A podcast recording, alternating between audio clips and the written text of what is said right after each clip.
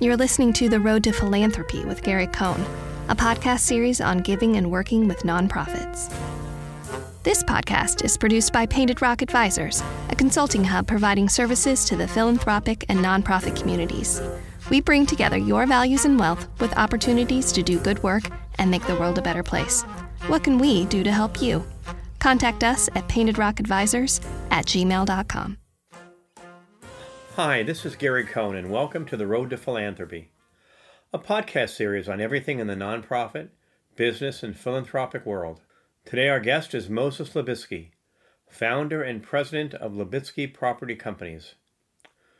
Moses attended the Brandeis University, where he obtained a degree in physics with a subspecialty in computer science. He founded Abacus Data Systems, a successful computer company, back in 1975. He switched and began working in real estate in 1978, specializing in commercial rehabilitation, Moses has successfully directed many projects, many of which are still owned and held for lease. Moses currently works with the Libitzky Family Foundation to enrich the community and serves as a senior vice president of the Washington Institute of Near East Policy.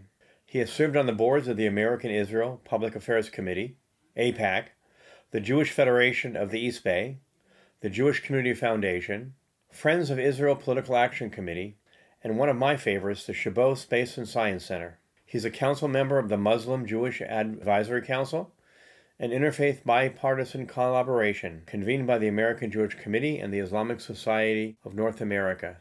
Thank you, Moses, for joining us. You've had Thank a very you. interesting career, and I, I'd like to start maybe along the lines of how you got to the college you went to and how you moved into the business world. Well, uh, I couldn't afford to go to too many places. Brandeis gave me a scholarship, so that that, that kind of nailed that. And you know, that's how I ended up going there. Really. and what was your first job after college?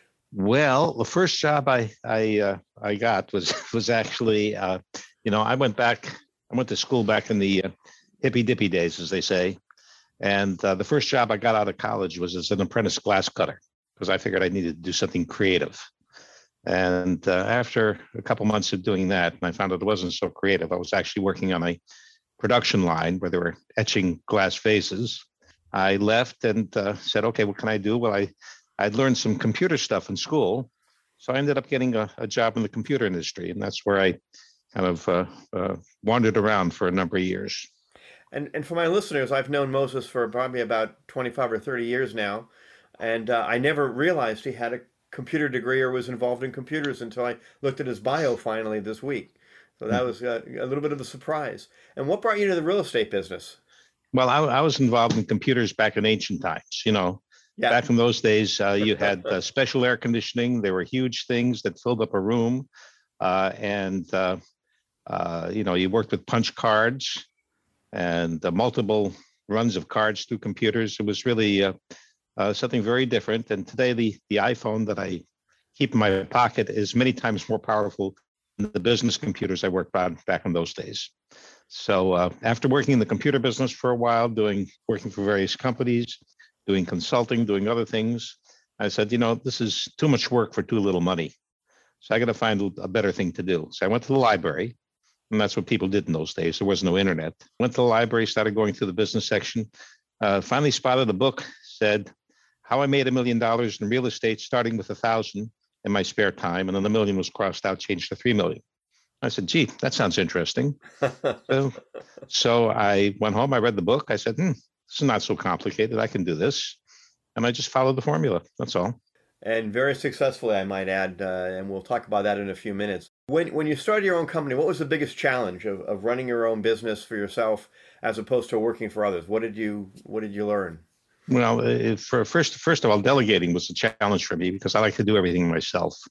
Uh, I always feel like I can do everything, and I can probably do everything the best. But that's not how you how you start a company. So um, uh, as things grew, and and I needed other people to uh, to do stuff, so uh, so that we could kind of leverage everybody's time. You know, just uh, just assembling and directing a group of people on common cause was not something that my background was about, Mhm. and that was probably the biggest challenge. Well, it's interesting because you know your story and uh, and my story are similar in that we both worked our way in, uh, through college, didn't have much money to start with. I just interviewed Mike Levin and met with him a few mm-hmm. weeks ago, uh, mm-hmm. who created the Jewish Future Pledge, and I asked him the same question. He said he he wanted to be a PR guy, but they wouldn't hire him because he was Jewish and there were no jobs, so he got a job in a hotel. that sounds familiar, yeah. And the rest was history, as mm-hmm. they say. And that's that's mm-hmm. you know so, so, sometimes hard work and uh, and and and uh, uh, intelligence and, and luck along the way doesn't hurt either.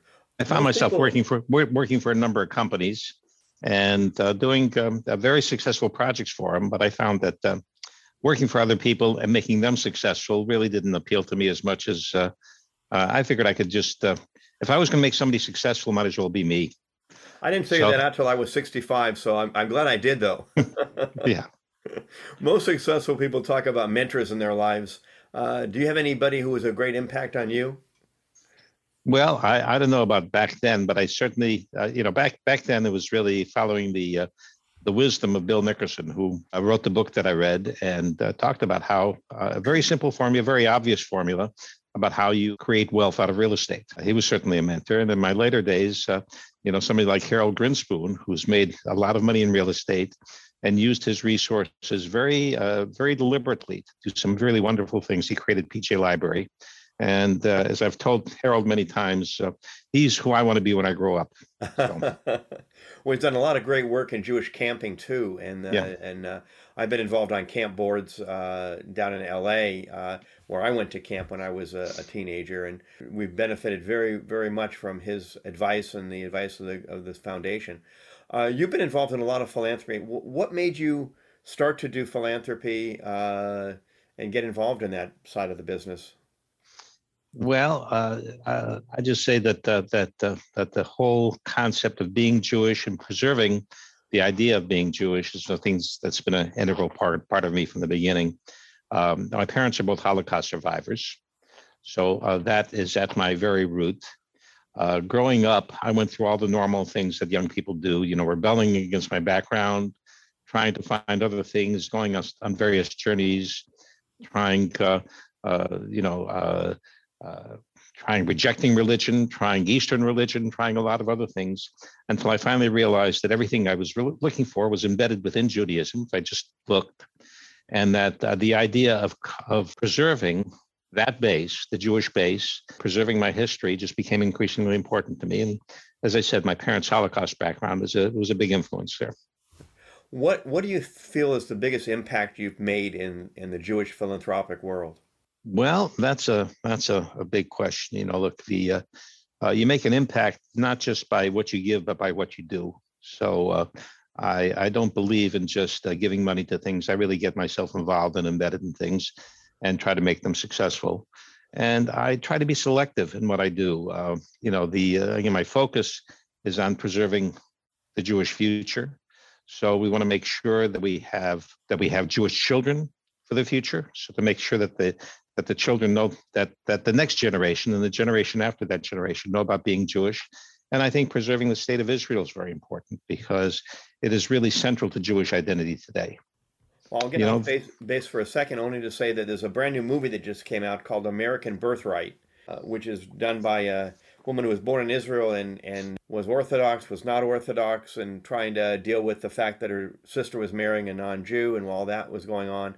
It's a fascinating documentary that probably will get a really great Academy Award focus next year. So it'll get to the Bay Area, I'm sure, so shortly. But I'd, I'd love you to, to see it and get your thoughts on it. Um, mm. In in your philanthropic work, you've worked for Federation and Foundation and uh, a number of organizations. Is there one that particularly speaks out to you more than others, or are they all kind of uh, doing good work and you support them and get involved in? Well, they uh, uh, they are uh, all they all fulfill different parts of what I what I think is uh, the mission to preserve the future. Um, I think probably the one one of the most uh, challenging things is making sure that Israel stays uh, stays safe and and and is preserved for the future. I, I, tend to be kind of a nerd, so I get involved in a lot of policy stuff, and I've really enjoyed both my work with AIPAC and particularly my work with the Washington Institute for Near East Policy because there. I think those are I always look for philanthropic leverage, and those I think are philanthropic and political leverage. They're they're they're they're pivot points where where uh, a, few very influential people can really make a difference. So my my involvement there is something that I particularly in those two places are things that I particularly enjoy. In the last few years, you've obviously seen the transition of the East Bay Jewish Federation and the San Francisco Jewish Federation kind of combining uh, forces for the betterment of the of the whole area. Uh, what's your view of that? How involved were you in that process?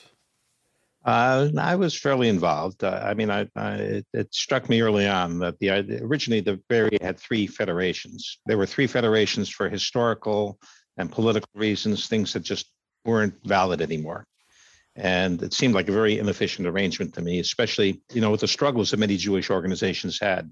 You know, it just made sense that rather than have three, there should be one and that we should take a look at all the functions that the federation that the federation gets involved in and see how, how most efficiently to take care of them. So uh, yeah, I worked hard to uh, to encourage the transition from an East Bay West Bay federation to a single federation that encompasses the Bay Area, and I think that's uh, that's been pretty successful. I think it's a it works much better the, as as one than as two. Well, in the philanthropic world, there's a lot of talk about collaboration, partnership, and I think that really showed a, a good result. Uh, from what I could tell. Um, I, I, think I think it did. It, it, it really is important. You know, the uh, I remember listening to a talk by Michael Steinhardt, who's done many many good things. Right. Right. And uh, the talk was about Jewish initials. He says too many damn Jewish initials. He said you pick any three letters and there's a there, there's a Jewish organization. And he says about half of them we should get rid of them, and half of the others we should combine. So um, I thought those were very wise words, and I listened. Yeah, well, I don't know if, if it's true in the Bay Area as much, but in LA, because of the pandemic, there's a lot of uh, new uh, talk of uh, of collaborations and and not not so much mergers as just partnerships. Uh, two conservative synagogues in the West Valley are combining some of their activities, not all of them, because of course you own your building, we own our building, we don't want to be in your building. That kind of thing goes on still. Uh, but for the betterment of the community, they're going to do joint programming, which is a very good thing. And a couple of big synagogues have absorbed some others, and uh, that's been going on across the country. Actually, I've got clients mm-hmm. around uh, uh, the Boston area that are also combining at this point in time. Collaboration, partnership is an important thing these mm-hmm. days. Yes, I agree. Now you have a brand new project, and which really got my attention, which is why I wanted to do the podcast with you, which is the I'm calling it the Dreyer's Project, but you probably have a different name for it. But there's a major property that my listeners don't know about in the in the middle of uh, Rockridge in the Oakland area, in the Rockridge district, uh, that has been there for years and years. And property has been bought recently, a couple of years ago. And Moses, why don't you talk about your plans for that and what the reason behind it is? Well, uh, yeah. Uh, first of all, uh, we've been working. Uh, I've been working with the Federation and the JCC and others for for many many years, probably thirty years, maybe more, looking for a Jewish campus. Uh, we started out at the Federation looking at various sites around the Bay Area. They were either inappropriate, they were too expensive. There were there were a lot of different reasons that uh, that this search went on for 30 years uh, without results. One day, somebody walked into my office and said, "Look at this!" And they it's they showed me that the, the Dreyer's Nestle's Dreyer's campus was for sale. Now, the Nestle's uh, Dreyer's is a ice cream company that uh, originated here in Oakland. Uh, Nestle's, a big international firm, bought them a number of years ago and uh, they were selling it for their for their own reasons. It's uh, roughly three acres of land and buildings in the middle of um, the Rockridge area of Oakland, which I think is one of the prime spots in the in the Oakland area. It's it's it's it's hip. It's uh, it's convenient. It's got um, freeway access in all in both directions. It's 20 minutes from downtown Walnut Creek, 20 minutes from downtown San Francisco. So it's even close to San Francisco that has its own JCC and it has a BART station uh, just a couple blocks away. So it's a beautiful location, tremendous access, and it would make a perfect spot for a campus. Uh, since it was available for sale, we decided we'd buy it. And if uh, it would be a great spot for a Jewish campus, and if the Jewish community wasn't ready for it, it'd be a great business proposition too. Without having, without assembling a committee or anything like that, we just had to go for it because time was of the essence. So I'm uh, I'm very close to that property. I used to go to Yoshi's when it was there before it moved to Jack London Square because I'm a big jazz aficionado. And then, oh, great. Uh, in my in my banking days, I actually banked the two guys that had the entire Dreyer's franchise in L.A. Lent them money against their Dreyer's stock for many years, and they became philanthropists. And ultimately, when Dreyer's finally bought them out when they went public, so that's a long time ago. But it's a, it's a great idea. I just came back from Austin, where I was there for a wedding this weekend, and the synagogue is on a campus site and mm-hmm. it's probably larger than three acres because uh, with all the parking and everything attached. But it's so nice to see that there's there's one entry point well, well, unfortunately, well guarded these days, which we have to have. But there's a JCC, there's a synagogue, there's educational facilities, and a day school, all on the same property, and it's so convenient for the people, and it's a central point. Uh, so, what is the timing of the project if it does, you know, finally get converted and get built or get redone? Yeah, well, I'm, I'm familiar with the project in Austin. I've been there, ah, and it's great. Michael Dell actually uh, donated the land to the community, and then the community built the various buildings. And I I think my recollection of it is just just one way in or out, so there tends to be a little traffic uh, bottleneck Problem. right there. yeah, yeah. But uh, yeah, it's a great concept, and it's a concept we hope to duplicate. It'll be different, but it, it's at least the same concept to bring to, to bring together a lot of uh, different Jewish organizations to one lo- location, because there are synergies that happen when you gather together. Right now, all our various Jewish, Jewish organizations are scattered all over the place, so we hope to have enough room and an attractive enough spot that it'll be a home for not just a JCC, but um, which will be probably the, the main occupant, but a number of different Jewish organizations. Well, years ago, before the JCC in San Francisco was rebuilt back in the 90s, I convened a meeting of uh, Temple Emmanuel, which I was the executive of at the time, and uh, Anita Friedman at the Jewish Family Services, and then Karen Robbins, who was then the JCC director. And I talked about going into the Presidio at the time and taking over property there for all of us to have a, a mm-hmm. campus, mm-hmm. but that never quite got off the ground for whatever reason at the time. Uh, but those things happen. I remember Cissie Swig was part of that project and at least talking about it. I brought her into it, but we never really got it together. So mm-hmm. it's good to see this happening. It's a good thing. I agree. It's it's exciting. Over your career, you've had a lot of obviously relationship with board members and uh, professionals in the Jewish world and the philanthropic world in, in general.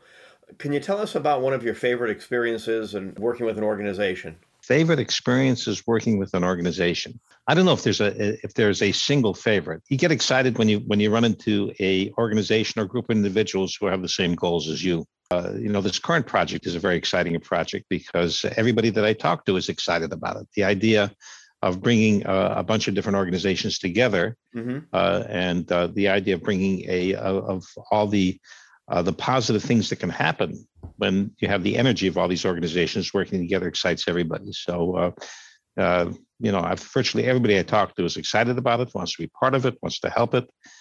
we've gone through a design process recently. We have our preliminary design for it. It looks incredible.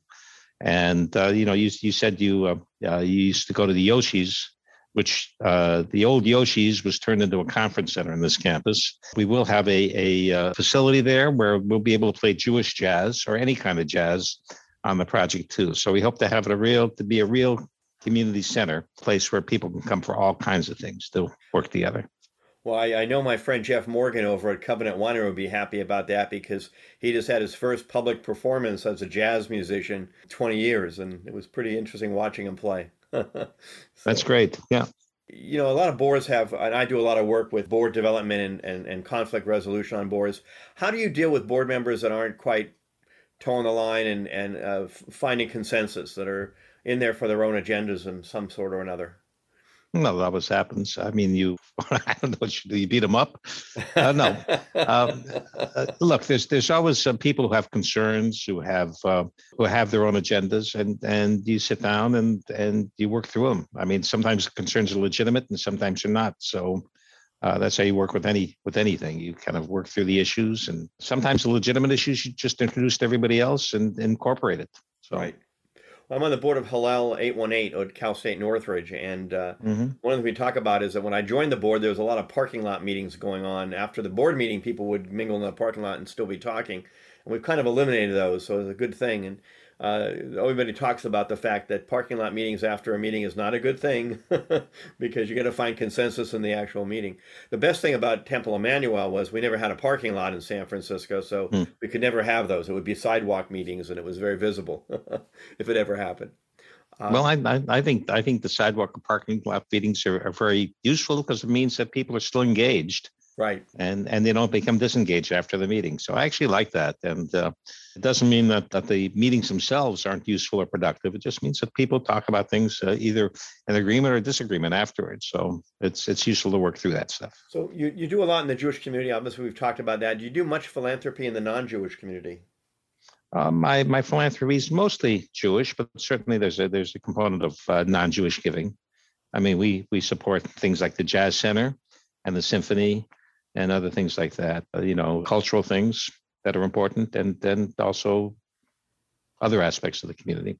Well, I said earlier that I really uh, am, uh, love the Chabot Space Center up in the Oakland Hills because it was about two minutes from my house when I lived up there. We used to walk up Mhm. the hill and take my daughter when she was a young girl into the into the uh, the space center there, and just uh, wonderful things. How did you get involved in in that project? Well, you know, you you saw my bio. I'm a scientist, so uh, Ah, right. uh, that um, that that had a certain appeal to me. So. Uh, uh, yeah, having a space and science center in the Oakland Hills was really exciting, and I like looking through the telescopes and seeing all kinds of stuff out there, and being able to see the exhibits and talk about them too. So yeah, it was uh, it, it appealed to another one of my interests. Well, I was kind of unfortunately forced to move back to LA, and I still miss the Oakland Hills immensely. I wish I could still be up there with you guys. yeah, yeah, yeah. It's it's beautiful. When you're not working, what do you like to do? I don't know. Is there such a thing as not working? Um, That's Uh, a good point. yeah, to me, uh, to me, it's uh, it's all a continuum. I, I I enjoy what I do. I enjoy the philanthropic stuff I do, and I think one feeds the other. Uh, the philanthropy philanthropy is actually a big part of our business. Everybody in the office here is encouraged to work philanthropically with whatever it is that they're interested in. So we can we support community things in the community, uh, art exhibit here in Emeryville, the Oakland Promise program, which uh, works to educate young people and ensure that young people have a have a path to college, and other things like so. Uh, business and philanthropy, I think, for me at least, go hand in hand, and we encourage everybody in the office to see things similarly. Is there anything I missed? I forgot to ask you in this little short interview. There are certainly challenges for the for the uh, uh, for the Jewish community today. I mean, anti-Semitism is out there. It's it's amazing how everything you know how the Jews always end up in the short end of things Mhm. uh, for whatever reason. Everybody has their own reasons, but uh, but it's always always the Jews and the the the anti-Semitism that's becomes disguised as anti-Zionism is a is a thing to to work on. Is a thing to be concerned about too. So I know that uh, that uh, it's something that I run into with many many people. Everybody sees everybody sees it differently, and it's uh, certainly something that we have to deal with. You know, I, it reminds me of the Tom Lehrer song, you know, National Brotherhood Week. Yes. You know, and he I do goes, you remember know, that song. yeah, the, you know, the, the the the Protestants are at the Catholics, and the Catholics are the Protestants, and he goes on to the long list. But everybody hates the Jews, right. so Right. and that's how it always seems to to end up. Well, I spent a lot of years with the Jewish Agency and with Technion, uh, raising money for both organizations. And, you know, with the stuff going on in Ukraine right now, Jewish Agency has sent a ton of people in there to do work, uh, along with federations and, and that support. And we have so many people on the ground there, former colleagues of mine that are that are working hard to try to help people and, and preserve the history that's there as well as the life that's Mhm. there. It's going to be very interesting what happens there. But it seems like the world is behind the Ukrainians as opposed to uh, not paying attention to what's going on over there. Well, I'm, I'm glad they're paying attention, and I'm glad you mentioned the Jewish Agency. I mean, what makes us unique as Jews is, is that we really are an interconnected community. And as a community, we take care of one another. And so the Jewish Agency has an important role in, in, in helping us take care of other Jews in the world. You know, I'm grateful that they're there. I'm, I'm grateful that they're that they've stepped in uh, to the situation in the Ukraine. Uh, the situation there is horrible. It's really, really awful, not just for Jews, but for everybody but uh, uh, but I'm glad the Jewish agencies they're doing what they do uh, for uh, for our people there. There's a lot of good things going on in, in, in, in the United States for young Jews now too, which I think is different than 20 years ago. I, I love the book that Zack Bodner just wrote, uh, "Why Mhm. Do Jewish," which is really a great expose on, you know, how you you bring uh, Judaism to everybody rather than just sitting in the synagogue. I remember years ago when I was part of the Koret Initiative uh, at Emmanuel, we had a consortium of rabbis together and executives talking about the future of uh, of Jewish life in San Francisco, and I said. I made the crazy statement that if 80% of the people are not affiliated to Jewish organizations, then we're not doing something right. We're doing something wrong. We got to figure this out. And I think a lot has happened in the last 20, 25 years along mm-hmm. those lines. And you've been very much part of that. And I, I appreciate that support that you've given to, to all the Jewish agencies and organizations without in the Bay Area. Thank you yeah. so much for being part of the, the podcast. I, I appreciate it. And my listeners, I sure will uh, appreciate it. If anybody wants to get more involved in any of your projects, how might they do that? Uh, is there a website or anything with the Jew- New Jewish Project or in the, the Dreyer's Project? Well, we are we are in the in the process of putting together a brochure, a budget, and a website right now. If anybody wants uh, wants to know more or uh, wants to uh, their their put input on anything, they they're welcome to mail me, email me. Okay. Um, email is moses at libitzky.com. And Libitzky is spelled L I B I T Z K Y, no S. But uh, go ahead and email me, and I'm happy. I'll, I'll guarantee I'll respond. And I'd like to advise my listeners don't all 4,000 of you do it at one time. but those that are interested also can contact me and I will also connect you. So thank if, you very if, much, Moses. If, it, if I get 4,000 at once, means I can respond to everybody with one email. So that's great. okay. Thank you very much. Gary, thanks very much. Thank you again for listening to The Road to Philanthropy. As a philanthropic advisor and a nonprofit consultant, I encourage people to get involved and volunteer in their community as well as make financial gifts. Currently, I'm serving on the board of Hillel 818 at Cal State Northridge, and I'm going to be the vice chairman of the board of Safe Parking LA, which provides parking for the homeless who live in their vehicles. I encourage you all to get involved. Also, I'd like to give you a recap in case you just joined us recently on the road to philanthropy about some of our previous guests. They've included Lisa Tabak, Director of Philanthropy for the Jewish Community Federation of San Francisco, Sarah Jennings, Senior Philanthropy Officer for the V Foundation, fighting cancer, Michael Lawrence, working for Beit Issie Shapiro as the head of development, an Israeli nonprofit that provides young adults, children, and even some older adults. In addition, we met with philanthropist Lisa Greer, who wrote the book Philanthropy Revolution. We interviewed Larry and Laura Cohen, philanthropists in the community, both at UCLA and Jewish causes. Cindy Rogaway spoke about interest free dreams with the Hebrew Loan Association. Casey Summer, legal firm for nonprofits, advising nonprofits. And the latest one, the founder of the Jewish Future Pledge, Mike Levin, who has a very interesting story to tell. I encourage you to listen. Thank you again for joining us on the road to philanthropy. This podcast is a part of the C Suite Radio Network. For more top business podcasts, visit c-suiteradio.com.